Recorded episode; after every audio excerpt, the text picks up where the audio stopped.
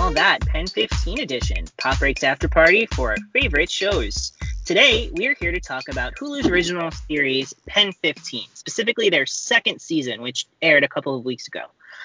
To do this, uh, I am joined by Pop Break's own Matt Taylor. How are you doing today, Matt? Good. I'm excited to relive middle school trauma. Yes, for those of you who don't know, uh, Pen 15 is a series, uh, pretty unusual show uh, about how awful and beautiful and messy and traumatic uh, middle school is. Uh, in order to do that, the creators of the show, uh, Maya Erskine, Anna Konkle, and Sam Zvibleman, uh, decided that they couldn't possibly tell the stories that they wanted to tell by just uh, having age appropriate actors. So they were brave enough, well, at least Maya and, A- and Anna, to take on the role of their 13 year old self. Um, and uh, but in order to maintain authenticity, all the other characters on the show are age appropriate, and so it kind of it creates a very unusual mix. Uh, something that some people have an easier time taking than others somebody who has a wonderful time taking it in is Matt Taylor, who loves this show more than anyone else that I know. So I'm very excited to talk to you today about its second season. Um, in the first season of this show, we kind of meet Maya and Anna, who are best friends. They're starting junior high uh, and they're having, uh, they're kind of entering into puberty and all of the complications and messiness of puberty. Um, but interestingly, this is also a period piece that takes place at the turn of the century, uh, not the last century, but this one around the year 2000. and uh, and so we have in this the first season we have storylines about uh, like our characters getting AIM screen names for the first time and all of the shenanigans that they could get in with that stuff. And, you know, also just typical teen stuff like learning how to masturbate and fun things like that. Um, having crushes on boys that have no personalities, you know, the stuff we all went through. Season two takes it kind of up a notch and, uh, they really they go into some interesting corners and i wanted to just on a big picture level to start off ask you what you think, Matt, about the transition from season one into season two. Yeah, it was surprising. Um, I didn't really know what to expect. I I had only watched the trailer um, like once or twice, and then um, I had read only one review of the show before watching, and um, like the first season is a season of television that I've like you know I watched it like once in its entirety, and then watched it again with a friend. And like it was like such good comfort food amidst all like the awkwardness that I would just put it on in the background sometimes um, while like doing other things just because some of those episodes were so funny. Specifically the the famous aim episode from season one.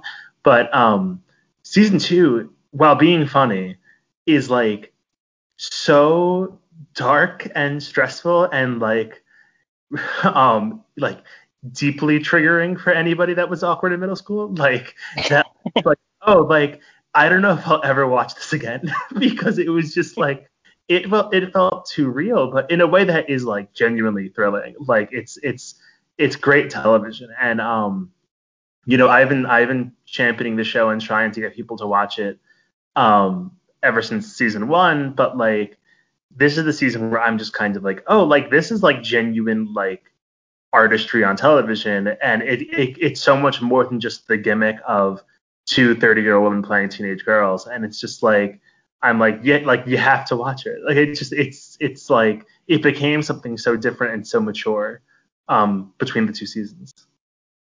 Yeah, I would broadly agree, and I think that because of that, it actually it worked much better for me in its first season. Uh, I mean, in this season than it did in its first season. Um, I'm one of the basically only people that I know who kind of didn't love the first season of this show. I kind of I, I liked when they would get serious and when they would get a little bit darker. I liked some of the kind of nostalgia factor of like, oh, remember the early 2000s and being a kid back then. Um, and and I thought that they were really smart about some some very subtle uh, like observations about that time in your life, that time in the world, you know, um, and and that was something that appealed to me but i i kind of brushed up against the sort of like cringe factor that I felt like they were really leaning into in the first season. And I understand that when you're talking about a show about teenagers, especially very, very young teenagers going through middle school, like that is an incredibly awkward and uncomfortable time for literally everyone like involved in the process. So I don't disagree with the with the choice to kind of lean into some of the more cringy elements of it, but it did make it a little bit unpleasant to watch for me. And I found that in season two, uh, I felt much more at home with the deeply trauma inducing things that go on in this season and the truly like emotional depths and and villainy of, of middle school life that they really kind of plunge into. Um, and so I found it to be a much better experience to the point where I actually would like to watch it again because I feel like it was like going to therapy a little bit. Uh, I mean, let's be clear, I will watch it again, but like I I I don't know if I'm watching it three or four times like I did the first season. yeah, well that's yeah, it's not and I don't think you could put this on in the background the way that you maybe could have in right. the first season because it just grabs your attention and really kind of like it, it just is so engrossing that like I can't imagine trying to do other things with it on. I feel like you would eventually just get stuck in front of the TV anyway. Um, and it pays off in arcs so well, like where like where in the first season, you know, you have the AIM episode, and then AIM is mentioned, but like in general, like after that, but it's just like in general, it's all contained to that episode. And then you know the, the same thing, like they have the beauty um, pageant episode in season one. That's one of my other favorites. That's like one episode. And then um, with this one though, like what I think makes it stronger is like you're involved for these like season long arcs between all these characters that pay off really, really well, but are like stressful in the leading up to those payoffs and everything. Like there there are some moments in this season that are just like so upsetting where it ends up mostly okay, but just like like truly it's like if I have to watch that scene of them in the changing room with their moms again, I might just like pass out. yeah, I, it's true. It, it's very true. And I think that it is really interesting because the first season has this sort of vibe of like everybody coming together and being like, okay, what is some crazy stuff, some like things that have stuck with us about that moment in our life? Let's build specific episodes around them, like you said. And in this season, it's much more of like we have several distinct stories that we're going to tell, and we're going to really like take the time to tell them in a very sophisticated, like subtly sophisticated way. I think that is that's really impactful. Um, but now that we've kind of done a little bit of a prelude, let's get into the impact that we're talking about here. What is like out of all of the stories that they talk about in this in this season, what's the one that stands out most to you in terms of either speaking directly to what you like about the show, what you think the show does best, or just what was the most gripping to watch? I mean, I'm sure we'll get to the Gabe of it all, so I'll come back to that. But I do think this is at its heart like Anna and Maya's show. The the it's it's partially autobiographical and everything. And like um I found the the relationship between Anna and her mother, who is divorcing her father over the course of the um, second season, um, is just like one of the most like gripping, but just like upsetting relation mother daughter relationships I've seen. It, it really reminded me of um, Ladybird. Honestly, it's like the closest I felt to something nailing the Ladybird mother daughter dynamic in quite a while. In just like how you know they have this imperfect relationship, but like there is like this genuine love buried beneath it all, and like you kind of get the sense by the end of it that like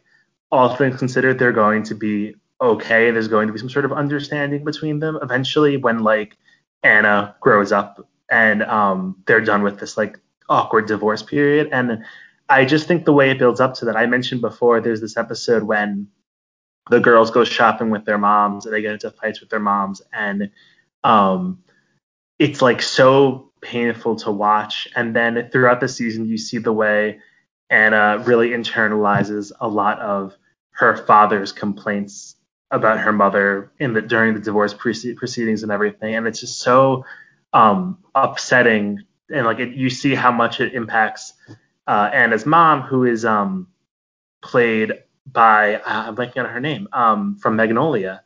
Uh, Melora Wa- Walters. Yes, Melora Walters. Yes, um, she's played so well by Melora Walters, and um, and then when you get to the ending, and I don't know if you want to get into spoilers, but just like their final scene together, like is just so beautiful. Like it's just it it is such um it's so rewarding after seven episodes of just being like God, like I just want them to be okay, and it like it's it's a very simple scene, but it is so so rewarding. And I was just like, this is how you do like season long character driven arcs, um, like that are dramatic in a comedy, basically.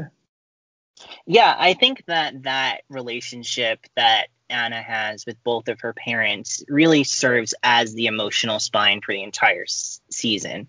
And I think that the choice to do that is is really pays off so well in the finale, which we will get into.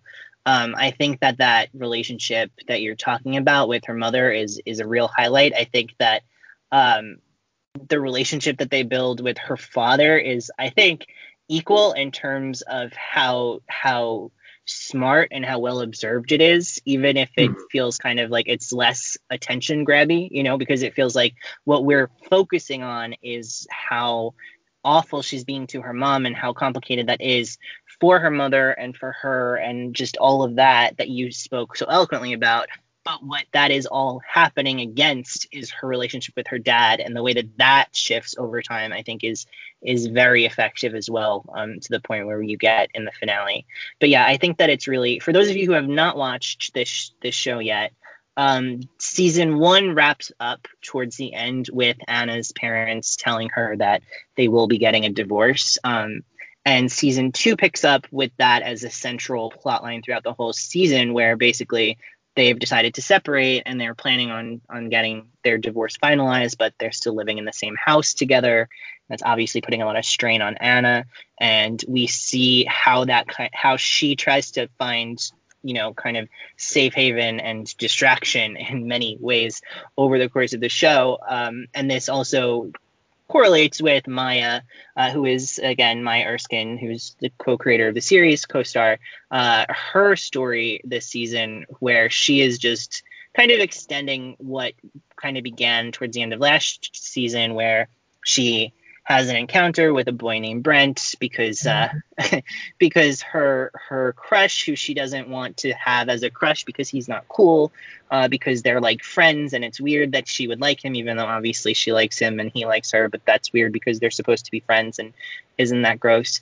Um, which is so perfectly middle school, where you're just like, but you guys like each other, just date, you know? But it's like, of course not, they couldn't. so that so what happens towards the end of the season, to be clear, um, in season one is that this friend Sam, um, he uh, pretends to be someone else on AIM, as many people may or may not have done at that in that time of their life, and uh, and basically makes Maya fall for him, and then he tells her that it's really him, and he thinks that he's going to have the great kind of like romantic comedy payoff and instead she's horrified as she should be and uh, kind of goes into the arms of this like cooler boy who uh, is honestly very lame but is his status is clearly a cool kid for for reasons that only make sense to a middle school mind. Um, and yeah and the season kind of ends with her engaging in some sort of a I guess technically him going to second base on her and Anna at the same time, but like if you could even call it that, I don't know if you really can. Yeah, but uh, and that and that's sort of the scandal that like rocks the middle school um, as you open up season two, and her whole arc throughout the rest of the season is kind of coming out. Uh, trying to trying to sort out her relationship with Brent and what that really is and what she even wants from it and uh, and along the way trying to find herself in, in an interesting way that mirrors sort of what's going on with Anna, but in a, in a different way. And I'm curious, given that that is the sort of the two main arcs and how they kind of like interact so meaningfully, how do you think that the show balanced sort of like the real significant kind of like high stakes of Maya of Anna's family life with the more relatable, like high stakes for a middle schooler, but maybe not quite as high stakes in relationship to Anna that Maya is going through through the season. Well, it's funny um, to go to, to to start with um, their performances, both Maya and Anna's performances um, as their 13 year old selves, are so interesting to me because obviously they are playing 13 year olds, so there is like this this big element to it. But what I think makes their performances so special is like, sure, there's the obvious humor in them they're playing teenagers, but like when you pay attention to the, especially the dramatic scenes, you realize how much internal work they're doing. And I think while Maya's subplot throughout the season was less, um, you know, um, plot driven, it really was more of her trying on these various different identities as she tried to figure out what she, who she wanted to be. Um, Maya Erskine does so much great um, internal work to play the character, and it's like it's uncomfortable quite a bit, but like it's really really thrilling on some level, and um, there's like this this sadness to her um, in some scenes that like it's almost incredible she's able to pull it off and that you see her as a 13 year old and not as like like a grown woman basically because it's just she's doing such good such good um, work and she's so deeply in character. And i just think i mean like you know her storyline ends with her heart being broken by yet another boy but like you see um there's the school play that sort of serves the focal point of um the season and um, at the end she does we're told she does quite well in the school play whatever that means by school play standards. And um, you see how happy she is about that. And it's uh, it's again like similar to this scene with anna talking to her mom. It's very rewarding to see her be happy in the end. And that's what i think makes the show so special. It just it's so knowledgeable about what Mm-hmm. matters for kids at this age and everything and what like what experiences are defining both like in big terms like the school play or my parents divorce but also like in these little experiences with people. Yeah i think that that's really really smart. I think that that's something that the show does really well and i'm very happy that they made the choice for if what Anna is going through is more of a big kind of like where anybody would be like, oh God, her family is so toxic right now. It must be so traumatic for her to be there. That they would pair that for for Maya with the sort of more typical like traumas and angst and complications that you might go through at that time of your life that are equally as as compelling and destructive and incredible uh, when you're that age. And I think that that's something that you know a show that uh, that like a show like Euphoria, for instance, HBO's Euphoria, kind of forgets sometimes because uh, I think that is that show has the opinion that like literally every teenager is experiencing the worst possible like made for TV movie uh, that you could possibly have, and it's just that you're not looking close enough. And um, certainly like there's something to be said for that approach, but I do like the fact that like actually like teenagers go through like normal stuff that you might not think is that sensational, but it actually is very serious for them and it matters and it is the basis for the experiences that literally make us who we are. So they do matter and in that way they do have stakes and that and treating it that way is not like a parody of something. It's not like, oh, how silly we're like taking these like 13 year olds uh, like problems so seriously. It's like, no, that's those experiences literally are the experiences that make you who you are. So I can't think of anything higher stakes than that in that sense. And I really like that they're willing to to kind of contrast the two and and show that they really work well together uh, in a way. I, I really like that aspect of this season. Oh yeah, I mean one of the best episodes of the season is um the episode where Maya and Anna um, experiment with Wiccan, with, with like being witches, and um, it's perfect on so many levels because for one thing, it's just very very funny, but like it's very smartly showing two 13 year old girls like trying to be kids. And it like it really does a good job of showing like and, and like leaving the audience kind of guessing in a good way as to like are they like playing or are they like genuinely thinking they're doing witchcraft? And it's so like it's so fascinating to watch the two of them play it so well because you realize at, at a certain point that like neither of them really know and it's very confusing. Like you you get the some point that they're making up the lore as they go along but then there's also one of the, the best things i've heard in any tv show this year when maya Anna in the woods and is like, oh, like I thought I heard someone behind me, and she was like, and she goes, yeah, I sent an owl to protect you, in like and I'm, I'm just like, this is this is brilliant writing right? Here, and it just, yeah, it's like, you know, we all have those moments. Maybe we didn't all experiment with witchcraft, but like we all have those random things that like for a day we're like really obsessed with in middle school or like totally believe, and then like it makes an impact on our lives in some way, even if it's just like uh, something that we're not going to pick up on for years and years and years. But then one day when you're in your 20s and you think about something, you're like, oh shit, like that was a formative experience. And I'm happy the show pays attention to those things. Yeah, I think that that the way that they handle the witchcraft of it all is just so incredible because it is extremely funny, but they also walk, as you said, they walk this like incredibly fine line where like it's it's like it's that moment where like they start out playing like it's clearly like they're they're running away from Maya's uh, from Anna's family having a big fight, right? And Maya's just trying to distract Anna and is like, "What can we do to kind of distract you? We'll pretend like we're witches." Like they don't say that explicitly, but that's clearly what's going on. But then they start to like psych each other out and they're like, maybe we are witches. And it's so funny. but it also is just like, it's, they're at that age where, and I can really relate to this, where it's like you think you're too old to like make believe, like play make believe.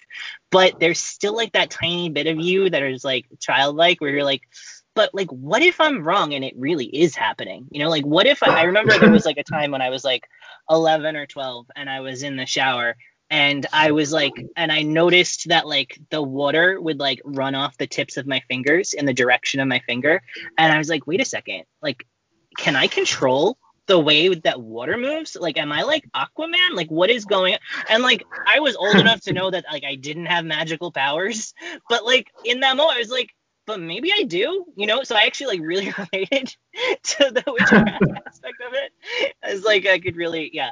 Um, and I think that's what this show does really well is like it takes like random stuff that happened that you probably wouldn't want to tell anybody. Um and and just is like yeah no everybody goes through weird shit and it's kind of bizarre and hilarious and also like weirdly means a lot if you think about it. Um and that's what that witchcraft arc was to me. Um but it does get into like a really dark place. Like what did you think about the fact that like maya kept pulling hair from her from her head and and putting it into poor Brent's locker. I think you know it shows the way that like when you're a teenager, you're kind of being um I mean this is not by no means like a revolutionary thought, but like like when you're a teenager, you're kind of being like forced to experience these intense emotions, but you're not always like equipped to and then like you might not have the support system to help you work out that like th- those feelings. And i mean like you know like in this case anna has this in- insane crush on this guy brent who is just like a total asshole to her in a way that does not like you know he's a 13 year old boy. It's not like it's like it's indicative of his character. He's just being a 13 year old boy. But um time in addition to having like this guy who she's you know 13 year old in love with and like um and then also like she's being like slut shamed for the first time in her life because of what ha- um just like the rumors of what happened at the dance and everything like that. Like she like is filled with a lot of like weird self-hatred and everything. And it's just like you know like that's what i think makes the show so special. And what i like it, including the first season, it's sort of thing like we were we were just talking about this in some so many ways. Like there, we all have these middle school experiences. I think that like are deeply scarring that we probably don't actually think about until like we're in our 20s and maybe in therapy and being like, why am I the way I am? And then we remember something random from middle school. And it's like, that's like what I think like this is just showing it's like you know yeah i i mean i never like tore my hair out and put it into like someone's locker but like i for sure did an equivalent of that with people i had crushes on where it was just like you think back and you're like oh that's mortifying but like you know you're hormonal at 13 how are you going to possibly process this information at that time? And i think that's a really smart way of showing it and it's the sort of thing where it's like the tone of those scenes is dark because when you're 13, it feels really dark. And then you watch it as an adult and you just think like, oh, like I remember this emotional standpoint, but I know on some level it'll be okay. Like maybe not totally okay, but like none of us are. yeah, it, well that's it, yeah. it's smart. yeah, I I weirdly like I don't know the whole Brent and Maya situation made me think a little bit back to a show that we talked about the last time that you were on. Goodbye to all that. Um, normal. Never thought I would compare these two shows. but like the central relationship of that s- series starts out with these people who have this like interesting compelling connection they're in high school not middle school and that's very meaningfully different um, but they have this relationship, but their status at school does not match their status, like their connection within their relationship, and so they can't make sense of it, and so they end up be or like at at, at least in the high school phase of that series, the the boy who is high status ends up being pretty terrible to the who is low status in a way that he doesn't even fully understand because he's just trying to make sense of how to how to have this in his life while still maintaining the social status that exists at school. And I like I think there's like an interesting echo of that in what's going on with Brent and Maya, where I think Brent like really does like Maya and is interested in her, but she's such like a weird girl that like he's not allowed to like her. And so he like wants to like her but then she kind of but doesn't want to admit that he likes her and then she wants to push the issue because she's like i need to know what this is. Of course like that because you can't just let somebody just like hang there in the wind like that but of course he's 13 he doesn't know you know? And i mean you know there's plenty of boys our own age who don't know that either. Um but uh yeah so then it just and then the more that she pushes the more he's like i can't handle this this is way too much for me i just want to like make gay jokes and uh, work out, even though I weigh like 90 pounds. and uh, and yeah, so that's and so that's their story. And I I really I thought that that was I I just it made me laugh that like the last time I was like seriously considering a Hulu series, it was it had a weirdly similar um aspect to it. Well, yeah, status plays a big part in this show in many ways. I never thought of it in that way, but like Maya's other, I guess, I mean, one of her other, I guess you would say, love interests of um, Sam, aka um, Fly Miami Bro, um, 19, I think was the number. um, um, he like, I think they show so well in this season that a very perceptive thing that happens with boys in middle school of like when one boy gets accepted by like I guess you would say the jocks, even though as we just established, Brent is like 90 pounds, and um, it's like it is very very smart in the way like those relationships change between like the athletic guys and the guys who are not, and um, I love the um, the way you see in these little exchanges the way um, Sam wants to be a nice guy, but like school just does not socialize boys who are athletic to be nice in a weird way. For whatever reason we can get into about that. And there I, I, I that actor who's like probably like 15 is like so like incredibly talented i think and just in just doing like nuance because like there's the great episode where maya in her many attempts to try to find identity joins the wrestling team mainly because she wants to be the boys while wrestling and um and Sam calls her some horrible nickname. I can't remember what it was. And um and you just see on his face instantly after saying it how bad he feels. And I just think that's another thing that is so relatable, relatable on on the show of like every single person has that thing where when they were 13 or 12 they said something so mean to somebody and then like just instantly was like, oh shit, like I shouldn't have done that. And I just think that was such a it's not like a major sub a major subplot, but it was just I was like, yeah, like this is how, you know, it gets in middle school when cliques start kind of more concrete concretely forming and everything. It was very, very smart. Yeah, I totally agree. That actor's name is Taj Cross, and I think that he's excellent. And like my, if I had one complaint about this season, it's that there wasn't enough of him because I just mm-hmm. missed him in the episodes so that he wasn't a feature. But like I understand it's literally not his show, so it's okay. But but I just I like him. He's such a cute kid, and he's just like he does such a great job playing that role of like I'm just a nice kid trying to figure out how to exist in the world, and the world is not nice as you said, and it's hard, and it doesn't really make a lot of sense. And so I really I liked his little arc that he gets in those few episodes, and I agree. I think that they call her something along the lines of like big and smelly bush or something like that, which is yeah, just awful. Oh, yeah, it's, like, was, it's the meanest thing I've ever heard. like, and then they shorten it into like its abbreviated form, which is just even meaner for some reason. Where it's just like, oh no, and and such a such a kid thing to do. Like, I mean, we've all we've all heard that sort of thing happen, uh, even if we weren't the ones who participated in it. And it's just, yeah. And I, I totally agree with you spotlighting that scene because it's just that moment of like we see him say it for the first time. He's the one who comes up with it n- meaningfully. Like they're mm-hmm. all the other boys are kind of like shitting on her and and Anna because they're like, why are they here? And also like Brent is embarrassed because he has a crush on Maya, so of course he has to be mean to her in front of his friends. And then for Sam to feel like one of the guys, he kind of just tries to kind of top that whatever they're saying to get a to get a laugh and everybody likes it and so he's like oh great this is like a fun thing that i can do and i can say and it like makes me feel accepted.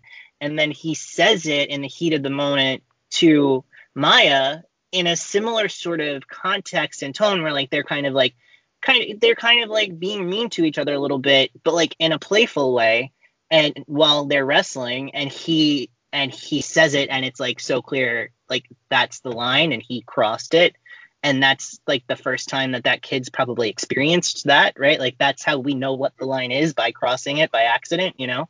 Um and yeah it just was like instantly heartbreaking. He wanted to take it back immediately but you can't. And then it was like and then it took over the whole school. And and it's just that's what happens. And it's it's really that is that is where trauma um begins.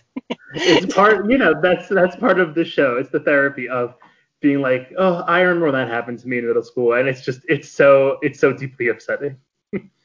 yeah, and I think that like we've seen so many iterations of like the nice normal kid gets kind of seduced by the cool kids and ends up be like turning his back or her back on her friends and then eventually learns the lesson that like you should just be with your friends because cool kids suck um, which is just a uniform rule 100% of the time uh, and so when the fact that that was kind of his storyline for this season at first I was kind of like, oh well, we've kind of done this. Like I don't really know if we need this, but then it's like, no, like that is such a core experience at that age, somebody on this show has to have it. And for for what it was, I think that they did a pretty good job. I don't know. What do you think in terms of the fact that like out of all of the stories that they're telling this season, that was probably the most kind of cliche for that age?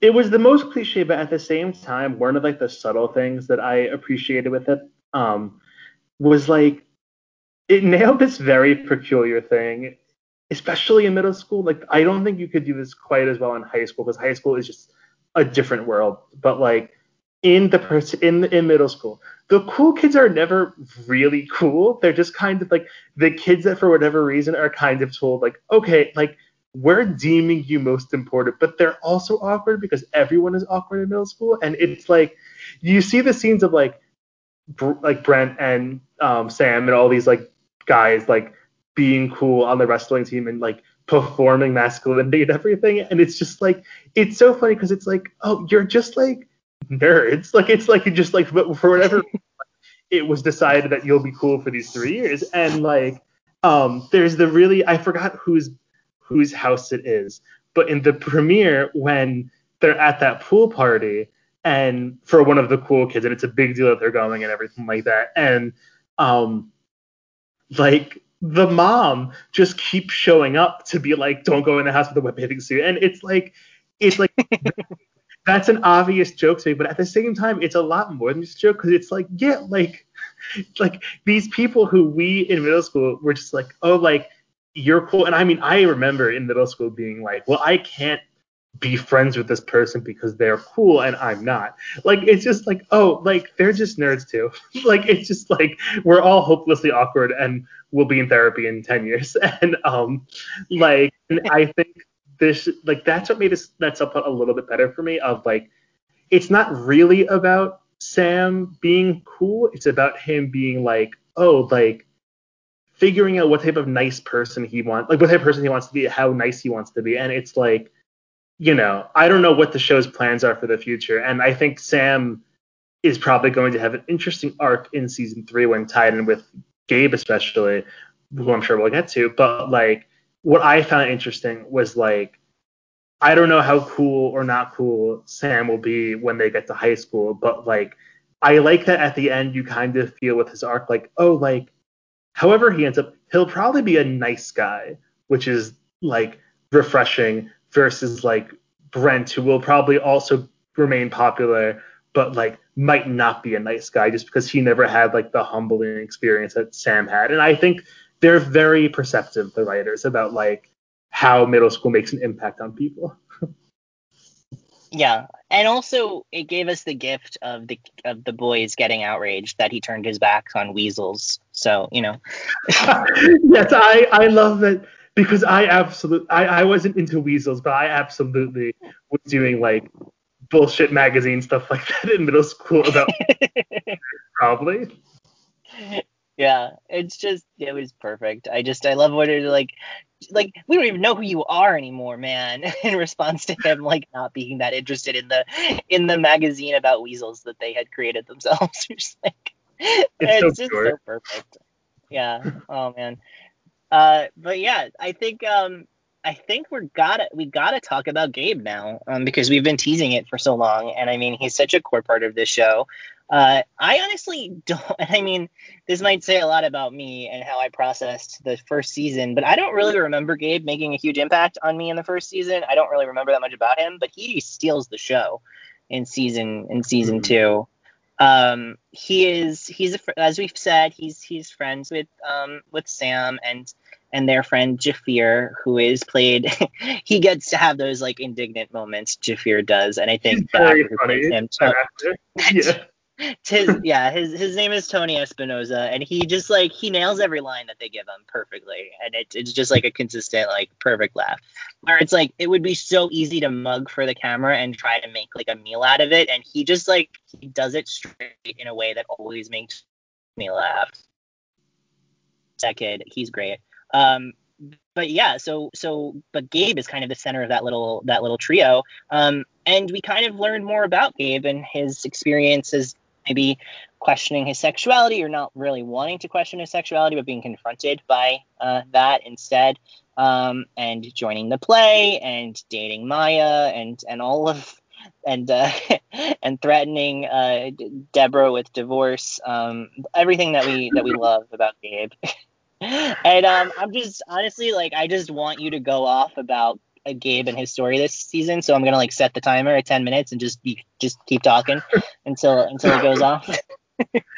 well, it was it's funny because um I haven't watched the first season in quite a while, but like there was definitely at least one line in the first season where I kind of remember thinking like, huh, I wonder if we're supposed to think that kid is like questioning or something like that. And but I I mean I can't even remember what it was, and it was very minor because like you said, like he of all the boys in the first season has like the smallest part, and um, but like man, like they locked out, or maybe this was planned of just like how good he is in that role, and like we talked before about how like um there's the cliche of you know the nerd becomes popular storyline that they that they did and everything. I when I read um, that Pen 15 was doing a coming out subplot, um, I mean like or like a queer story. I, I don't think you can technically call this a coming out um, storyline. I was like, oh, like I'm interested in what that will be like, but like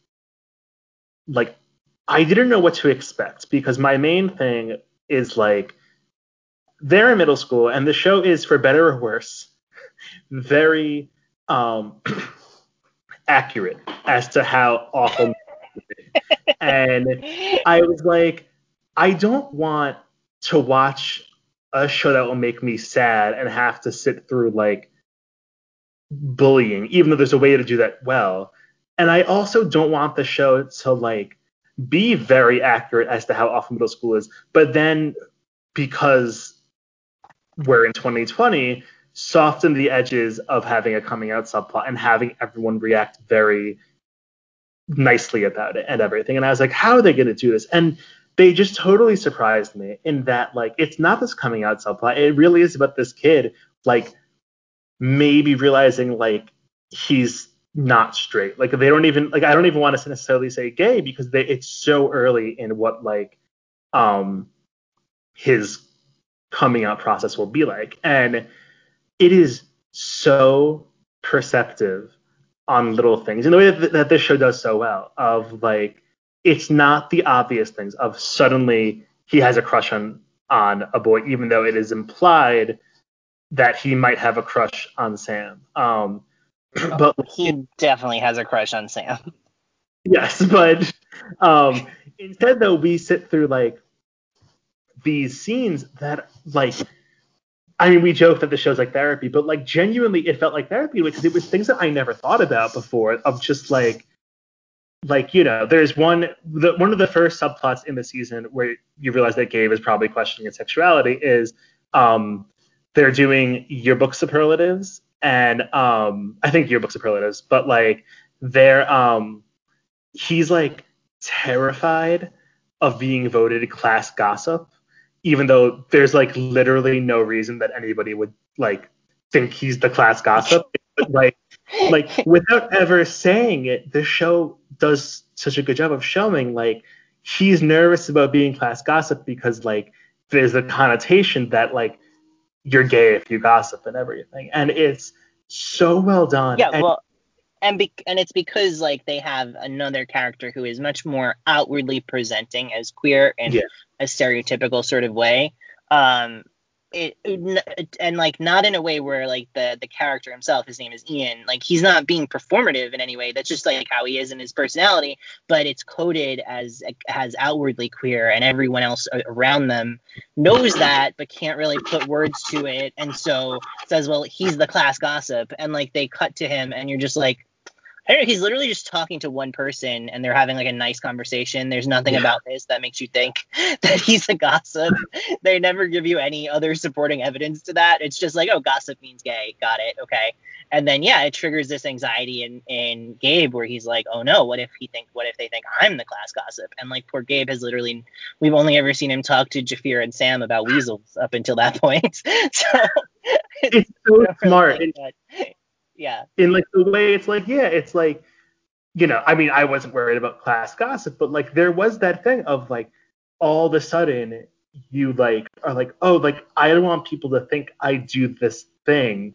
It could be something totally, you know, random. Like, like you know, I mean, like, you know, I remember in high school, because um, I did not come out until um, college. Like in high school, being like terrified that anybody would know I watched Glee, even though every single person I knew watched Glee. And it's like those sort of things where it's like you just create these connections in your head of like, oh no, like people will think I'm gay if they think I'm if if if they think I gossip. And it's like it's so smart. And then there are little moments as well um, when um, Ian compliments Gabe's hair during the school play they're in, and he gets like oh, yeah. Conscious about whether or not he should keep his hair that way. But then I love it, like genuinely, like was like moving in a way of like he changes hair back, but then ultimately puts it back in like the way it was, and I'm like he's growing. Like it's like it was such a sweet little moment and everything, and like I don't know, I just was so impressed with it because I was like I've never seen this before, just like such perceptive storytelling. And it's like, again, like I have no idea what way the show is going. I have to assume they might do something with, like, you know, him pretty clearly having a crush on Sam that he probably doesn't realize is a crush. but like I'm just like wow, like I just never saw something so like delicate and nice, but like horribly real, um, like on television before and about queer people, and I'm just like wow, like this is, you know, I mean like like you know the the idea of like representation being like uh you know something that could like make people feel better i think gets a little you know um thrown around too much not because it's not true but just because like at a certain point it's like we have to say it's like okay like this is representation but it's bad representation. And um right. and with this though i was like oh shit like i don't know i don't know any middle schoolers i don't know if any middle schoolers watch pen 15 but like I showed it to my sister once, who is um, Gen Z, and she thought it was it was as if we were watching like Downton Abbey. Like she just was like was like you, and um, but like you know, like I like to think that there are middle schoolers that might potentially watch this and like make the connections on some level. And then even more just like you know like for 20 somethings to just be like oh wow like this is like going to therapy. And it's like it's, it's just it's really I, I was so impressed by it. Like I, I i very much want the praise to be focused on maya and anna because it is their show. But i would like what a great supporting subplot for for their show yeah, oh, absolutely, and that's and we should give credit to Gabe, the actor who portrays him is named uh, Dylan Gage, and he just does such an excellent job. I really, I especially like when you're talking about his relationship with Ian and how and how that kind of like fear of of his of of what Ian represents uh, how they deploy that is so is so smart and so well done because I think a, mu- a much easier thing to do would be like, oh well, Gabe's afraid about of seeming gay, so he'll be mean to the kid who is clearly gay, you know, and that's and they and they never do that. He's never mean to Gabe to Ian. He never he never is. He's always very nice to Ian, but Ian always creates this kind of this anxiety in Gabe where it's just like I don't like you you represent this thing that I don't know what to do with because it makes me remind it feel it triggers things in me that I can't really handle. And so I'm just going to always feel kind of confused around you. And that I think is like yeah, exactly correct in terms of my experience and I think in terms of a lot of people's experiences at that at that at that level of like that early part of trying to figure out who you are and what this means for you. And and I really like the scene where like specifically where there's like where Ian and Gabe are talking in the hallway and he's and they're having just like a very nice conversation. Like I think Ian is complimenting Gabe on like what a good job he did in like the scene when they were practicing for the play. And and Gabe is just like being nice to him. Um, but you could see that like little bit that kind of like I'm a little uncomfortable, but this is also kind of nice, and I don't really know how to square that.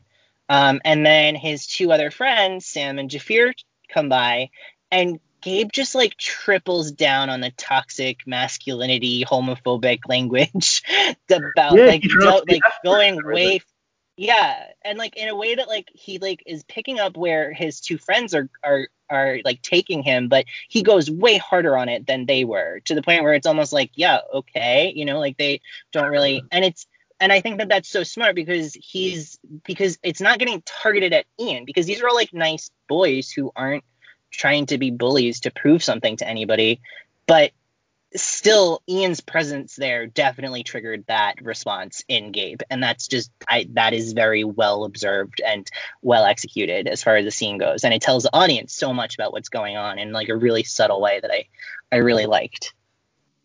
It's so well done. It's so um you know, just like sweet and again, like as as you know, they make you sit through a lot of dark stuff in this season and like not that the ending is a totally happy affair, but like I like how it's just like, yeah, like things are going to be rough for a few years, but like ultimately, I do think these kids will be okay, and that's a very nice place to leave the show. Um, even though, of course, we'll be back, but like like you know like it just it feels nice and i'm like i'm happy the show can be both troubling but also like not be sadness porn or something like that. Like it's it's and and all, like you know and not be like a peachy um perfect version of a coming out subplot. It's just like it's it really is just like it's just life, and it's like oh like, and I mean these characters are probably like you know, I believe like five years older than I am, so like our experiences don't totally wrap up, but like match up, but like you know like their middle school is in 2000, like it's good like you know the world's not Kurt and Blaine won't exist until 2009 like like Gabe's gonna have a hard time but it's like you know like he's building up the confidence and it's gonna be okay I think. Yeah and he's a great actor so it's exciting yes. to, that he, he's finding that as a as a place um, and I wanna I wanna get to the play um, because that kind of is the centerpiece of the last two episodes, and we can kind of wrap things up from there. But before I do, we would be remiss not to um, bring up history's greatest monster. Um, I was gonna say. Who who is played by the wonderful uh, Ashley Grubbs, and I'm sure Ashley is lovely, but Maura is a fucking nightmare, and uh, poor poor Maya and Anna really were tested by her her toxic her toxic toxic uh, qualities. Um, if you haven't seen this season, uh, Maura is this girl who kind of gets she's she's a very well off girl who seems to have no real friends at school, and she gets it in her head that she's going to win a best friends award by kind of like grabbing onto an existing friendship uh, and uh, sort of just like insinuates her way into Maya and Anna's very, very tight bond. Um, mostly it seems because she's been sitting in front of them for like this whole entire year, and so has just been hearing their kind of constant dramas, which because of course Maya and Anna are having these conversations completely not thinking about the person who's sitting like two inches away from their mouths. So I think that that is a, a little subtle thing that they do that like explains why this is happening in a way that they don't like really put a lot of focus on, and I liked that. Um, but yeah, so she kind of is like, hey, let's be friends. We can be friends. I'm pretty cool. You should be friends with me, fools. Uh, and uh, invites and invites them to her house, and pretty quickly, like, just becomes like impossible to avoid. And every step of the way, tries to like slowly drive a wedge between these two friends, so that way she could sort of like win, I suppose, in this game of life that she's in. And uh, yeah, it was some of the most harrowing stuff of the season, and I just want to get your like, are you okay? Number one, like, did you were you able to get that? um, it was so it was so well done, and it was funny because I watched the first four episodes um in one sitting, and then for various reasons had to wait a week before watching the last three. Um, and I just kept seeing all these tweets of like the, this like one shot of Maura and people being like the villain of the year and like funny because I was like, oh, like you know, it's typical Twitter hyperbole. And then I watched her the sleepover episode, and I was like, oh no, like she's she's a monster. and, um, and it's funny, like I, you know, like I do think back a lot to middle school and like how never before my life was like there and never not since was there so much drama about like friend groups and like there were like inner politics to friend groups that were so intricate and like could fall apart at like the slightest thing. But it is funny because you know like as guys, I definitely more related to like the Sam and the Gabe sort of dynamic. So you know like I I never knew a Maura in middle school, but it's been really funny talking to any woman I know who watches the show and the way they're all just like, yes, this is something that I never thought I would ever see on a TV show, but like it is absolutely true. And I'm like, wow, like th- you know, it's like you learn something new every day, truly, by watching media written by um, people that aren't white men, because just like a phenomenon I never knew about, and it's just like it's fascinating, and I like, you know, the it's not her, technically her final scene, but like the moment that wraps up Maura's subplot where she um is found out as being a fraud by Anna and um she starts like essentially having a tantrum and like her mom has to come in and like make her calm down. It's shot like a horror movie as if Anna just discovered that like Maura has like been keeping bodies in the basement or whatever. And it, it's such a bold choice, but like it fully works because if I was in middle school, that's how that moment would feel. And it's just like it's like it, it's just such such great direction because it's like you know, at the end of the day, like Maura lied about having one friend, and it's like, and she was manipulative, and it's like, you know, like that's not the worst thing, and she'll probably end up being like an annoying person, but like not a supervillain, but like it feels like she's a supervillain, and that is a very smart directorial choice, and that actress is just like incredible. I, I cannot wait to see what she does going forward, just because I'm like, what a like you know, I think all the kids on Pen 15 are great, but like we talked about, many of them have like internal roles, and she just has this like like the most um the most artistic choice of one of the kids where it's like she's playing like a specific archetype of a character and it, it's so it's so well done i was just so impressed by her like truly a terrifying villain 100%. I think that that scene that you're talking about in the bedroom is just everything that this show does so excellently because it's everything that you said, right? Like it's you're taking in the emotion, like the scene is taking in the emotional contours of the experience that Anna is having as she's experiencing this, right? This epic betrayal, this like total like bizarre freak out, this kind of like she's just this monster that you need to like run from, right? It's so tense, it's so much, it's so thrilling, and yet it's also like it was clearly a lie when Maura said it, and like it's she used she literally used a magazine picture, like there was no ambiguity in terms of like was she telling you the truth? No, like definitely not. You knew that from the beginning, but like these kids are kids. So like, yeah, you could see them being like, I don't know, that doesn't sound right, but I'm gonna go along with it because like she's nice and she likes me, so I should believe what she says, right? And she's so rich. It, that's, it, the, that's the main thing that she's rich, and I think they do a very because I absolutely. You know, this is mean, but I was absolutely friends with rich kids because they were rich at middle school. yeah, I mean, I definitely, yeah, there's that is a true thing that definitely happens when you're a kid and when you're an adult. Um, I think you could. There's a lot of people that are still like that.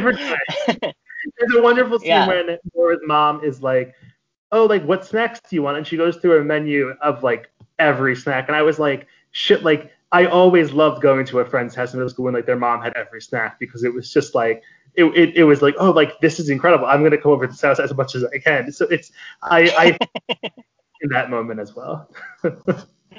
yeah, but another moment that I really like in the Maura arc was when she kind of like it's after school and Anna's mom is picking the girls up because they're going to be going someplace, and uh, and Maura kind of just tries to insert her way into the car, even though there's no room for her, literally. And also, she's never spoken to Anna's mom before, and Anna's mom is just like, "Who is this girl? Get her out of my car!" and she just like, and she does this thing which I like, I very much remember, and it's very, and it's very like jarring, where like you, if you, especially if you're like a person who doesn't have like a ton of friends, right, and the friends that you have are like know your family well. They kind of like fold into the contours of your family dynamic a little bit and like there's just these lines that you don't cross and these things that you don't say because that would kind of like you just don't right like that's just not what happens and a new person who has none of that like who has no interest in reading the social situation and the rule and like the unspoken rules and uh who and is also just conditioned to just be like i'm just like this person who's just gonna say stuff and you're gonna have to deal with it right? Like when that type of person like enters onto the scene in your family and all of a sudden like shakes up the status quo and just like says stuff that like you're just not supposed to say it just has this like disorienting thing where you're just like wait a minute that's possible? Can i do that? No? Okay good to know. And that like and that and i think that like she represents that so well like it's so good. You see that in that scene and then you see the kind of like carryover of it in that truly upsetting um, shopping trip that they go on later with their moms, Maya and Anna's moms together, who give just tremendous performances in that in mm-hmm. that scene. Uh, we we like teased it a little bit earlier, but yeah, that was like truly maybe the most harrowing moment of the whole season, where it's just like, oh no, like these these mothers are just like my children our my, our children are turning into giant assholes because of this fucking girl who we can't stand. But she's a child, so like, what do we do about it? and like, it was, I, and in that moment, I was like, so I had so much empathy for the parents, and just was like, I don't like, what do you do? That's horrible. Like, what? And that, for the first time in my whole life, I think I was really persuaded by the idea of like, oh no, like somebody can come along and corrupt my child. That's awful.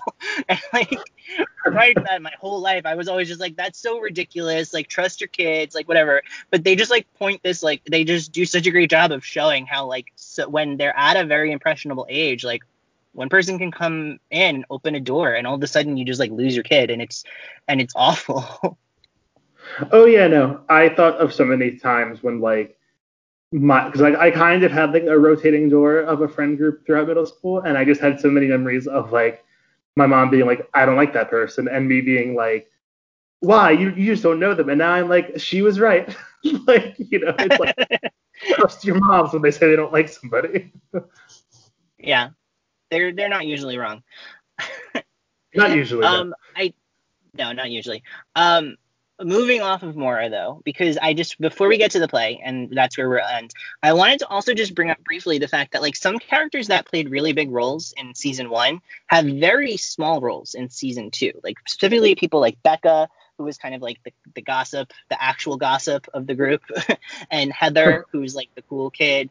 Um, and then Alex, who was who was you know Anna's crush, who kind of exists as this like you know this like he's a genius that, actor, that kid. and uh, in this season, and um, I'm just like, what do you what do you think about that? Like, are you at all upset that like those characters who we spent time with, we really just uh, had very little time with? There was no really stories built around those characters at all this season, or were you just like happy to to go in a different direction? Well, in terms of Alex's arc, um, I don't know how you possibly topped um, a dramatic reading of um, "Fly" by Sugar Ray as your away message. So I understand wanting to put him onto the sidelines because that's just like you know his career peaked already. I hate to tell him, but um, but no, it it was funny. Like there were certain characters. I mean, like it's hard to call them characters because like before this season, most of the child roles, except for maybe Sam, um, were kind of limited. Of like they were just like you know like the kids that were also in the school. But like um, it was funny. Like a lot of them are good actors. Like you know the girl who plays Becca and the girl who plays Heather, um, and every and I mean of course the guy who plays Alex. And it's just like whenever they did reappear, I was like, oh good, like they're still here and everything. And I like I forgot which I I'm confusing Becca and Heather. Whichever one also goes to the sleepover, I was like, oh good, like this actress still here because she's like very funny actually and everything. And like like it's like you know like these these are very talented young kids. And um I'm blanking out on her name right now, but there was a new girl in the school, uh, not a new girl in the school necessarily, but like at the sleepover who was forced to go there because her mom, their moms are friends, and she, that girl is like a brilliant actress also. Just like the way she, yeah. that is a very specific type of middle school. just like is like, I don't want to be at this play date, but my our moms are friends, so I have to be here, and she absolutely nailed that energy. Very much so. Yeah, that was Gina, who's played by Talia Simone, and yeah, she was just great because it was like that perfect balance of like I need to not only do I have to be here, but I have to like try to be nice or else like our moms will talk and then I'm gonna get in trouble. And I do not want to get in trouble with my mom. So I'm just yeah, gonna do what you make want want you to do. I'm not gonna be super happy about it. And when I say to shut the fuck up, I'm gonna need you to shut the fuck up because I'm gonna be over it at that point. Like that was her energy, and I really, really respected that. I feel like I need that in my own life. Like she really was good about like being a team player and like trying her best, but also setting firm limits and sticking to them. it's great. It's she she was wonderful. Whenever they cut to her sleeping underneath the pool table, looking annoyed, it was like, it was like this is a mood. Like that is a middle.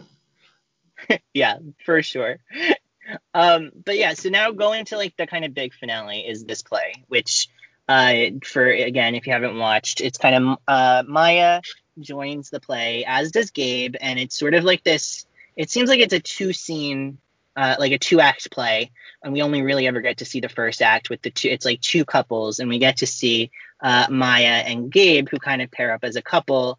Um, it's this sort of the the the the play advisor um, who only goes by Greg because you know he wants to be like on the same level as the kids because like he's going to treat them like adults and they should treat him like an adult, um, which is just 100% perfect. and he's played by um, Michael Ang- Angarano, um, who's been in like a million things, and he just like always makes me laugh. He just plays. He just is so good at this sort of thing. So he's very and happy he's to see. dating um, Maya Erskine in real life. Oh, is he really? Okay, that's funny. I didn't know that. Yeah. um, and so he basically it, he writes like a Tennessee Williams play uh, for these 13 year olds, um, which is just perfect. And Maya and Gabe get paired up and they have to be this kind of like old married couple who hate each other and like I guess have like hate sex at some point in the course of the play. I don't know. But um it's just it's just excellent. It's this like you get all of the stuff that we've been talking about this whole time with Gabe, um, like trying to deal with like he like like neither of them have had their first kiss. They have to kiss on stage. So of course this is like this big thing. Like if they kiss and it's only acting, it doesn't count. They both want to have their first kiss. But then of course Gabe at the same time like both very much wants to kiss her, but then his body is like, but I but no, I it won't let me. Um, which is something that I really related to. Um, and and uh, and it's just it's just so perfect. I've never personally been in drama. Um, I've never acted, mostly because I was terrified at that age and for years afterwards of being in the sorts of situations that these poor children were put in.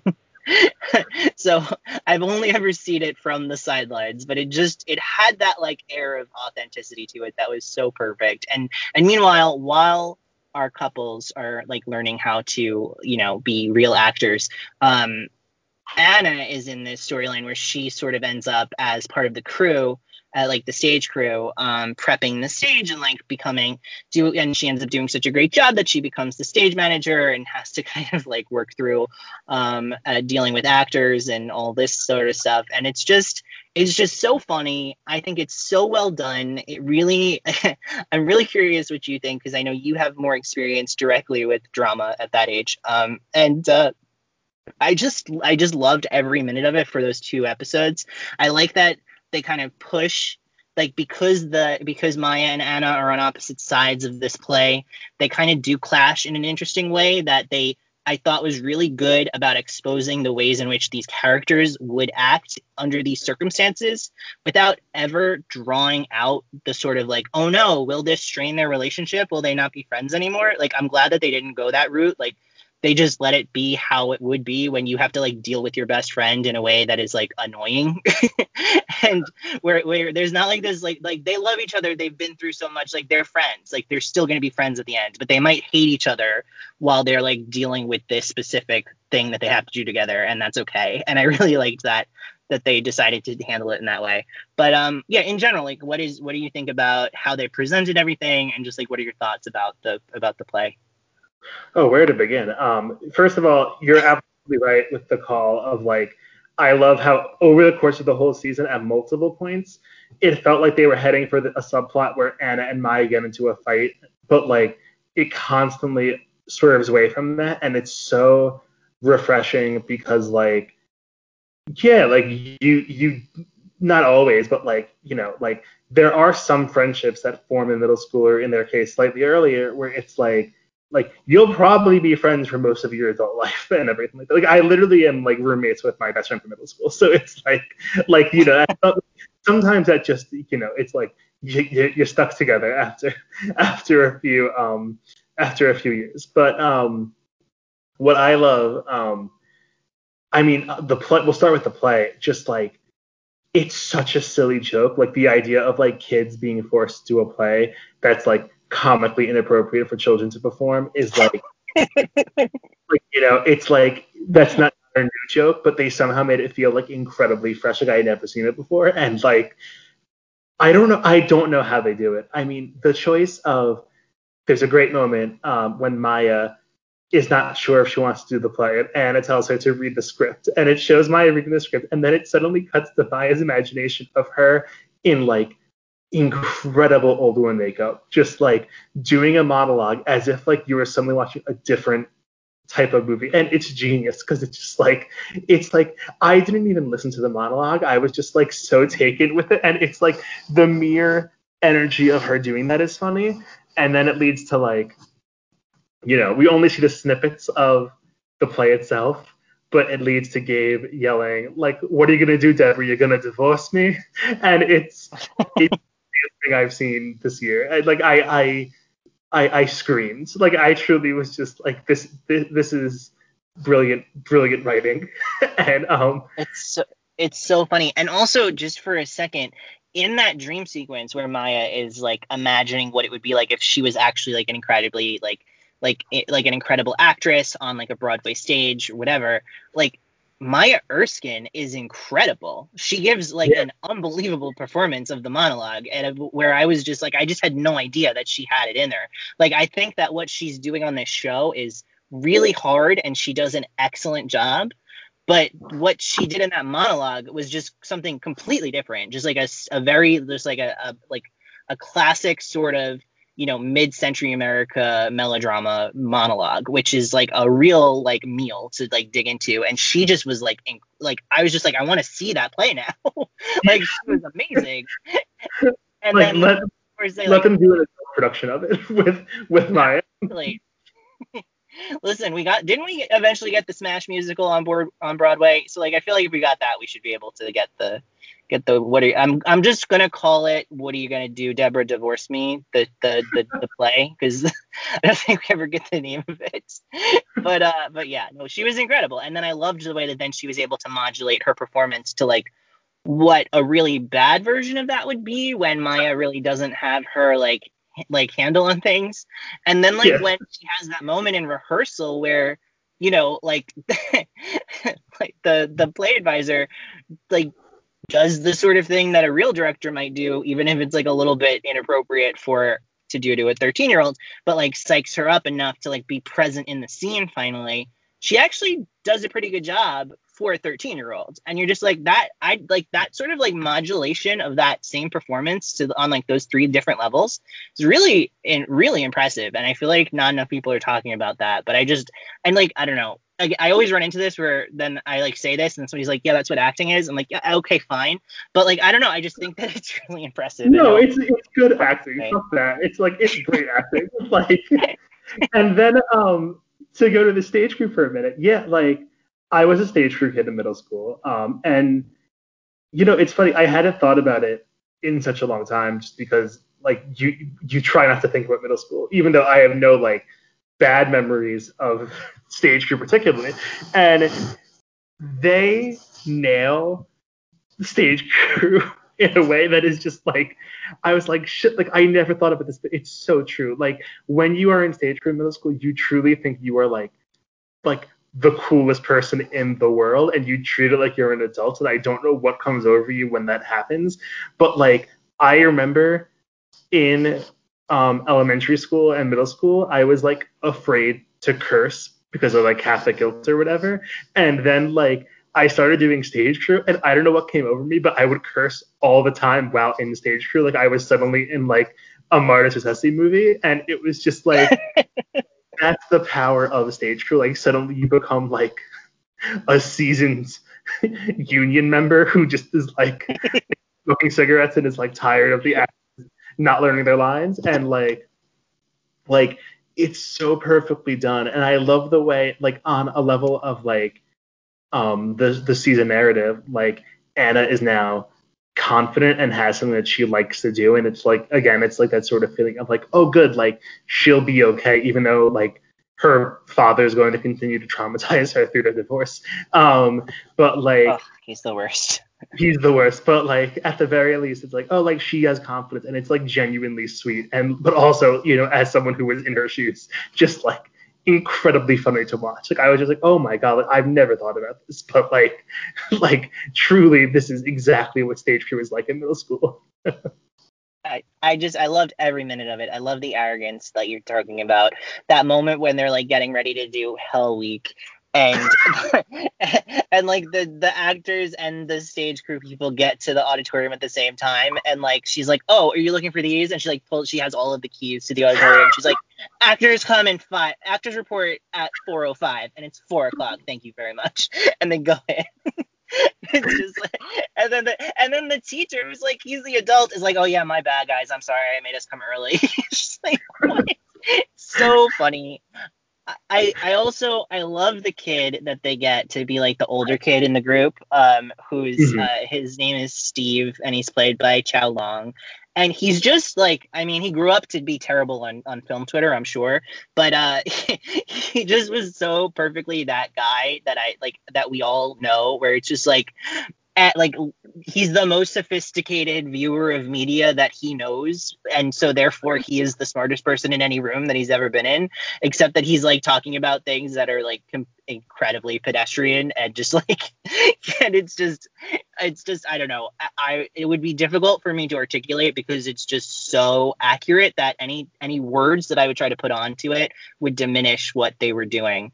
Um i just i loved it so much. And i love the kind of like it, it was almost like an almost famous sort of moment with like uh, him and anna where where he kind of like gives anna the opportunity to be in control and like to seize agency for herself in this incredibly meaningful way.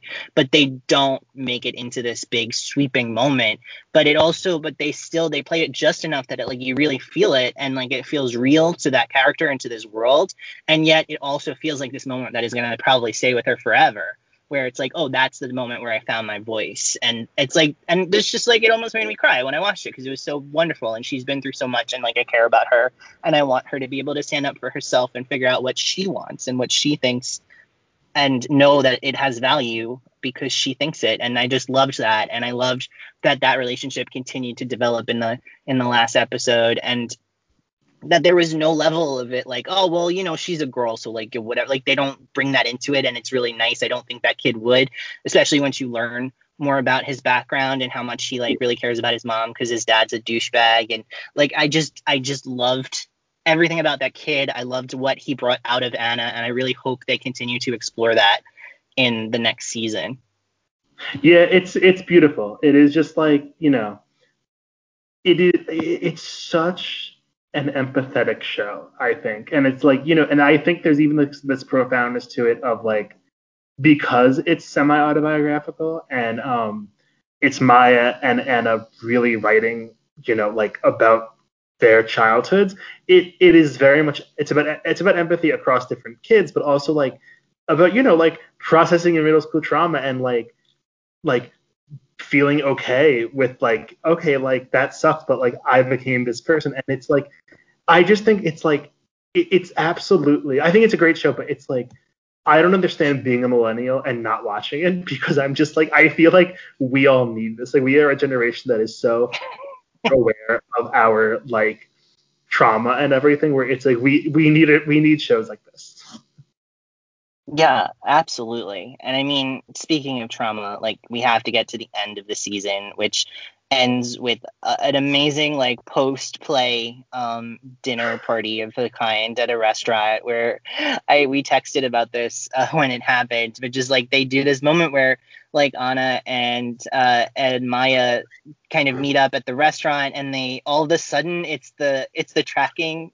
the the Copacabana tracking scene from Goodfellas, and they go through to the into the into the kitchen of the restaurant. And you're like, are they wait? Are they gonna go to like a secret back room with like that's and then like no, they immediately get like thrown out of the kitchen, sent back to the main dining room, and everybody's like, what the fuck is wrong with you? Leave.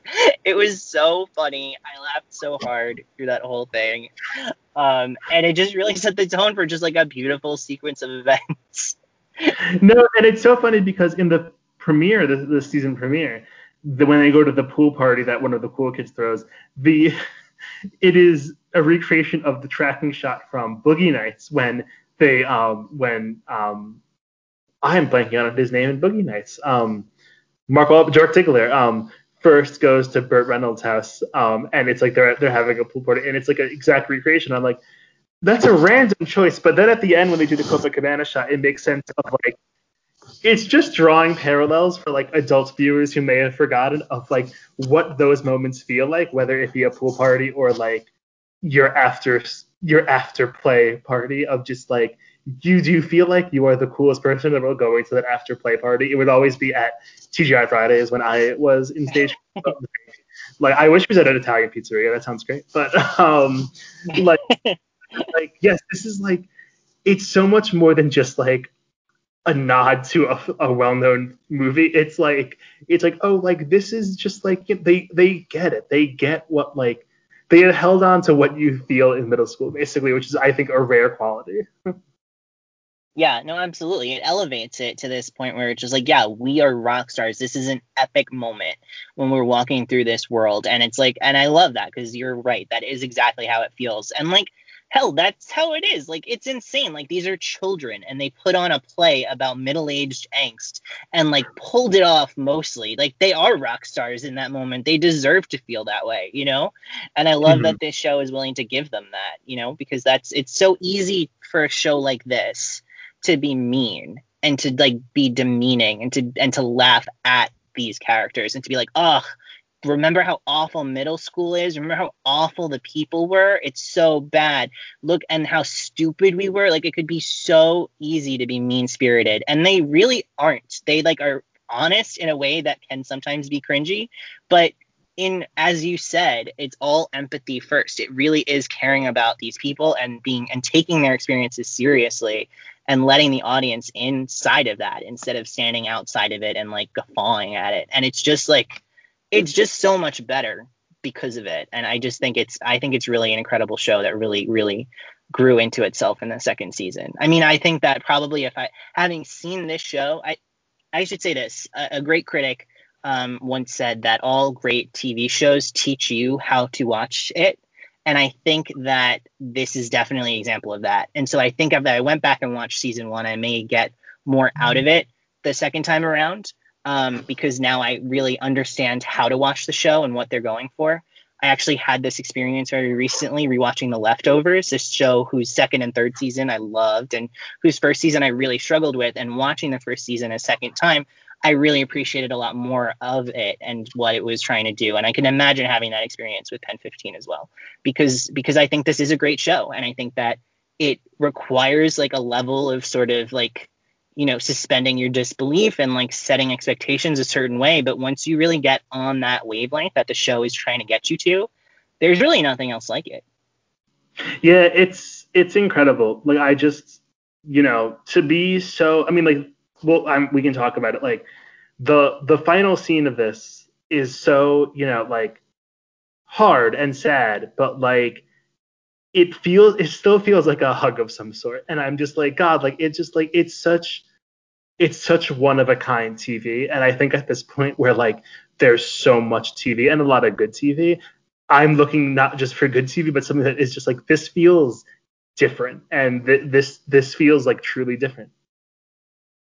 Yeah, absolutely. And I think that like the hard parts of this final, the last few moments of the show, really, just like again, it's like it's very bittersweet, right? Like the fine, like Anna finally sees what her mom has been too kind to show to like rub her face in which is that like actually it's her dad who's an asshole right? Like her yeah. her mom is not going to be the one to turn Anna against her father because she just because she's a big enough person and a smart enough person I would say to know that that's just not the right thing to do and that could very much backfire. So she we've seen her kind of take the brunt of it while Anna has been like yeah mom sucks. Dad you're right. Like the mom is the reason why we're here doing all this and then at the at the at this party she finally sees that like her mom is the one who showed up for her. Her mom is the one who's been trying to be supportive. And her dad is too in his own fucking bullshit. Not to curse, but I don't know how else to talk about it.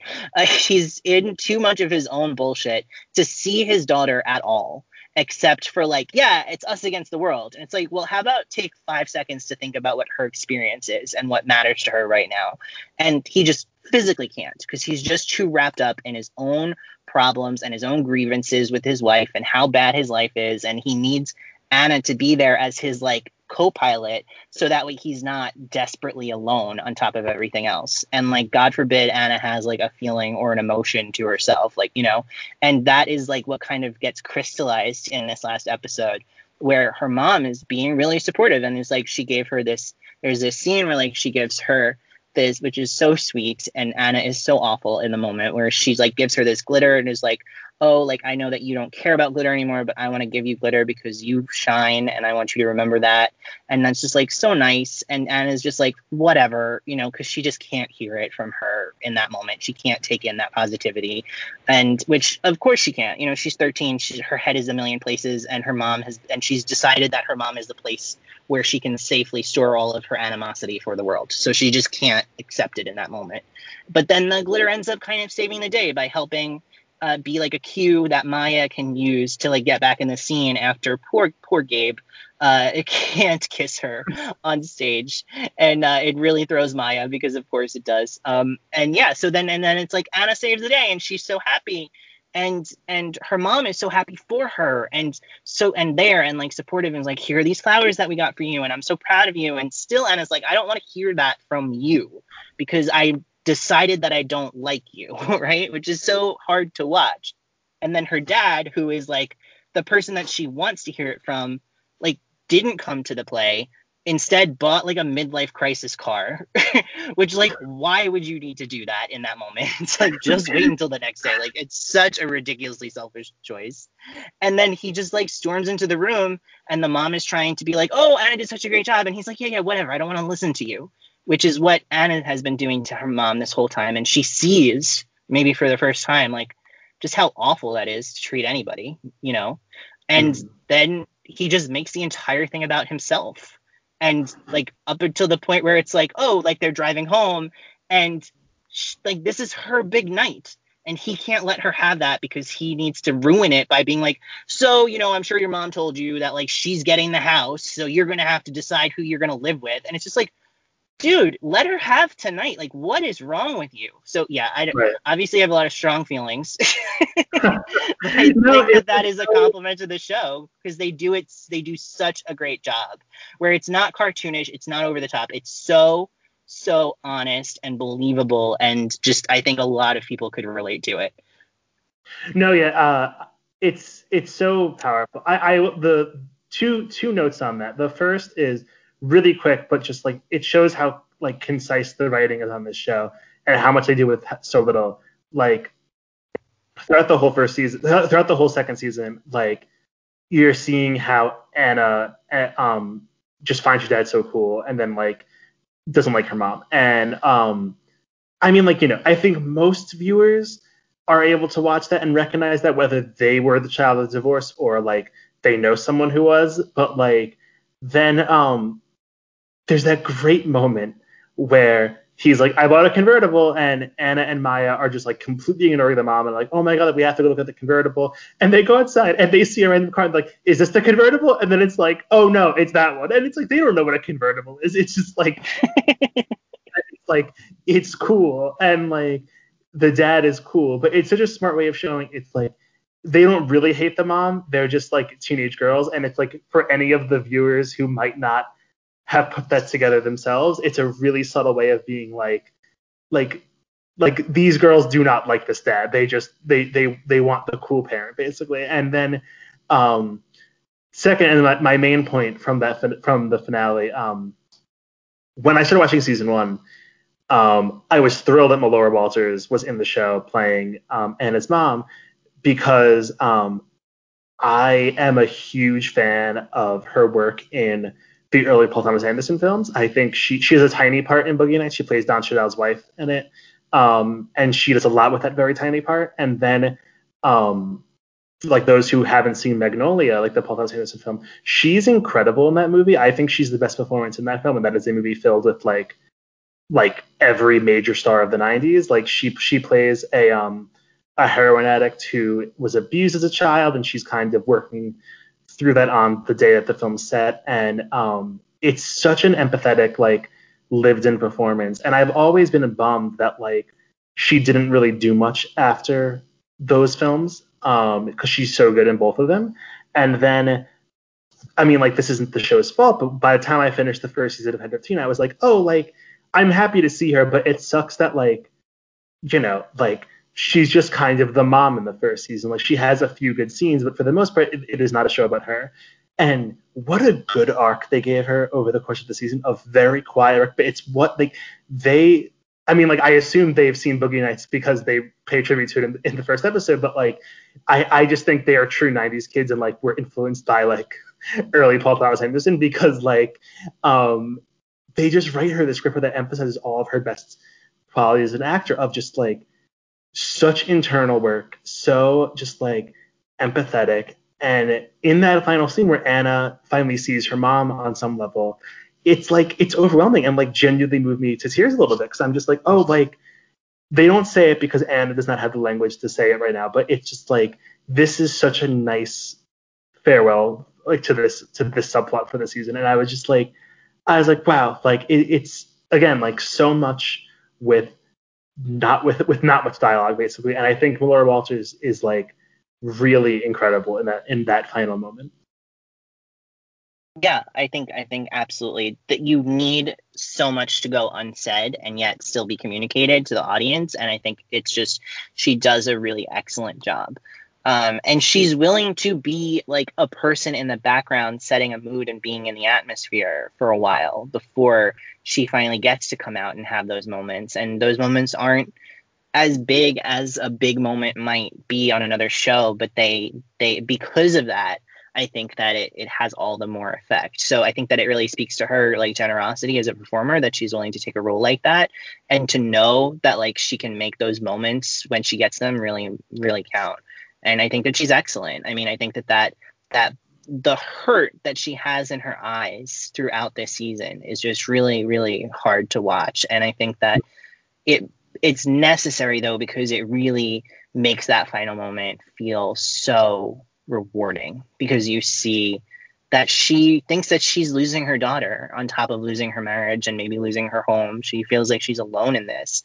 And she finally has this moment where like it really feels like Anna is seeing her for the first time, really, as a person and what she's had to go through and what she shielded her daughter from in certain ways. Like her daughter has seen more of the messiness of their relationship than she clearly wants her daughter to see, but she's shielded her from like the worst parts that her daughter doesn't even realize are there until she's finally kind of in seeing her dad for who he really is. And I also like that it's like, you know, her, her dad's not a monster. Right, He's not yeah. like an abusive, like awful human being who like now it's like, oh God, like we have to get away from him. Like he needs to be out of her life.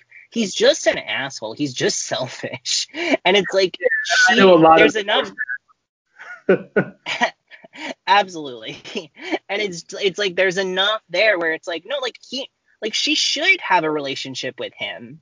It's not that we don't want her to be with him. It's not that we want her to take sides. It's that like he needs to get his shit together and stop putting it on this little girl. You know, like that's the issue.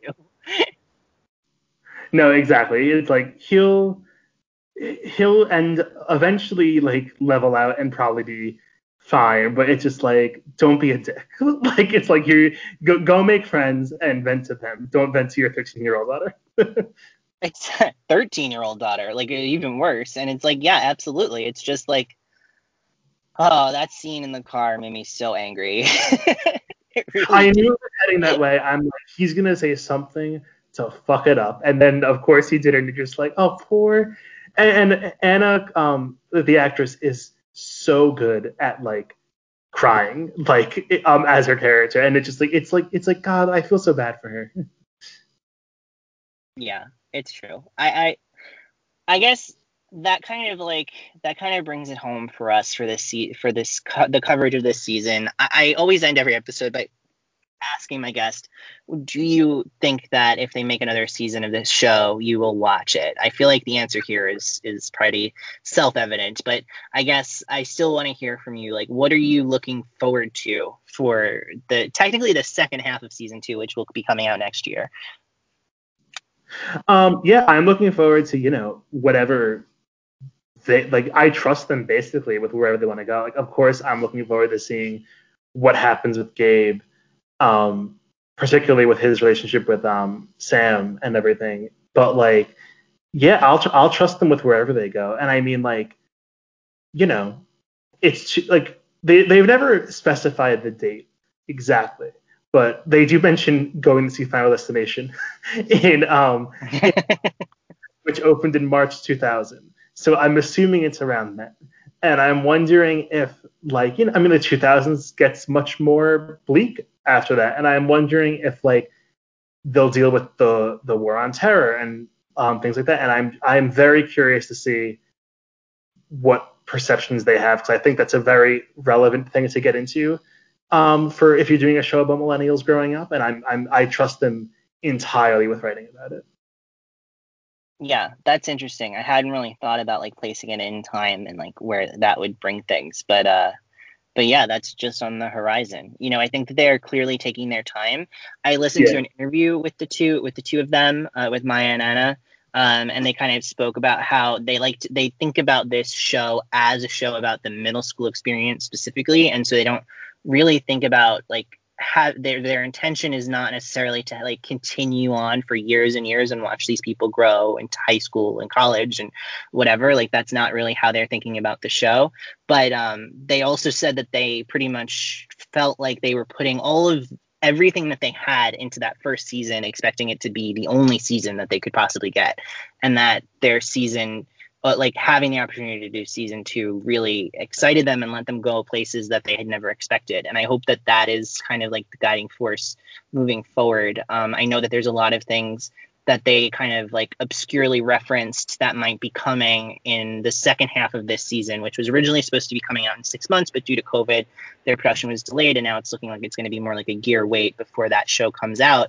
Um, and that it's going to kind of tackle more adults, uh, like if you believe it or not, um, because I feel like this is pretty adult in its own way, but like more adult subject matter and um, more like more directly confronting sexuality. And they said that they're actually going to be having um, that they cast uh, two other actors who will be playing younger um, in order to to pursue some of the more sexual stuff. So that way they don't need to just because if you don't know most most of what they do now uh, with the children they're not actually like making out and touching uh 13 year olds um they use body doubles right? Um thankfully.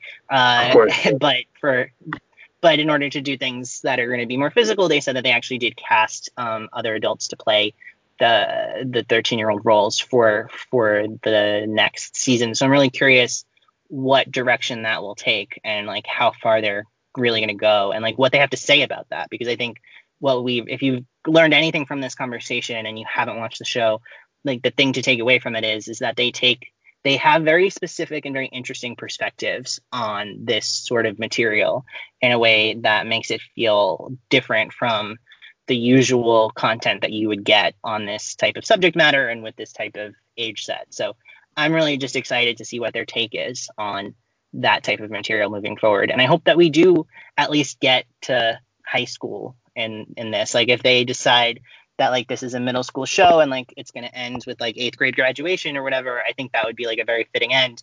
But you know, right now we've had a season like uh, depending on how you classify it, a season and a half or two seasons, and we're still only halfway through seventh grade. So I think we got a long time before uh, we need to say goodbye to these people. Um, but uh, we don't have any more time before we have to say goodbye to you and our audience. So before we do, Matt, can you tell us where we can find more of your work on Pop Break and elsewhere on the internet? Yeah, um, I'm on Twitter at MetnaMatthew1 um, just you know tweeting about Succession mostly, um, and um, whatever Oscar movies we might have. Uh, and you can find me on Letterboxd at Matt T.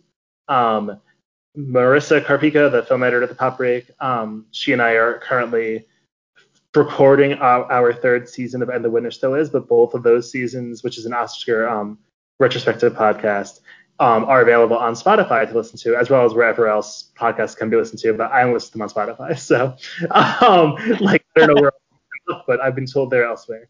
And um, and yeah, so we're in the middle of preparing that third season, which will be exciting. Um, and then if we ever get close to a normal Oscar um, season, Marissa and I will resume our other Oscar podcast, um, the Too Early Oscar podcast. But who knows what that looks like? So we're on standby. So you know, maybe after the election, when Marissa has more free time, we will be able to um, start talking about the, the again.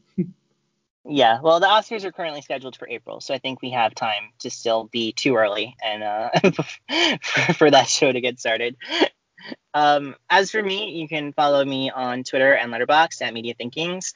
Uh, you can uh, also follow my film podcast, Cinema Joes, at Cinema Joes on Twitter and uh, wherever podcasts are sold. Uh, and uh, also um, take a look for this channel, Pop Break uh, TV. Uh, there's a lot of fun stuff happening. There's my other show, uh, TV Break, which is once monthly with uh, Bill Bodkin, our editor in chief, and Josh Sarnecky, our uh, TV columnist, where we talk about uh, all the ins and outs of the TV month. Um, we also have our uh, twice weekly series Love, uh, Live, Laugh, and Lovey, uh, hosted by Lovey McPherson, where some of her, where her and some of her friends get together and talk about their favorite uh, episodes of reality shows and primetime soaps and things like that. They have a lot of fun. Um, a good listen. Uh, we also have the Anniversary Brothers uh, once a month on this podcast feed. That's Josh and his brother Aaron talking about some TV shows celebrating important milestones um, and anniversaries um, every month. And we have, you know, more stuff coming soon that I'm very excited to announce shortly. So, so stay tuned to this uh, podcast feed for more.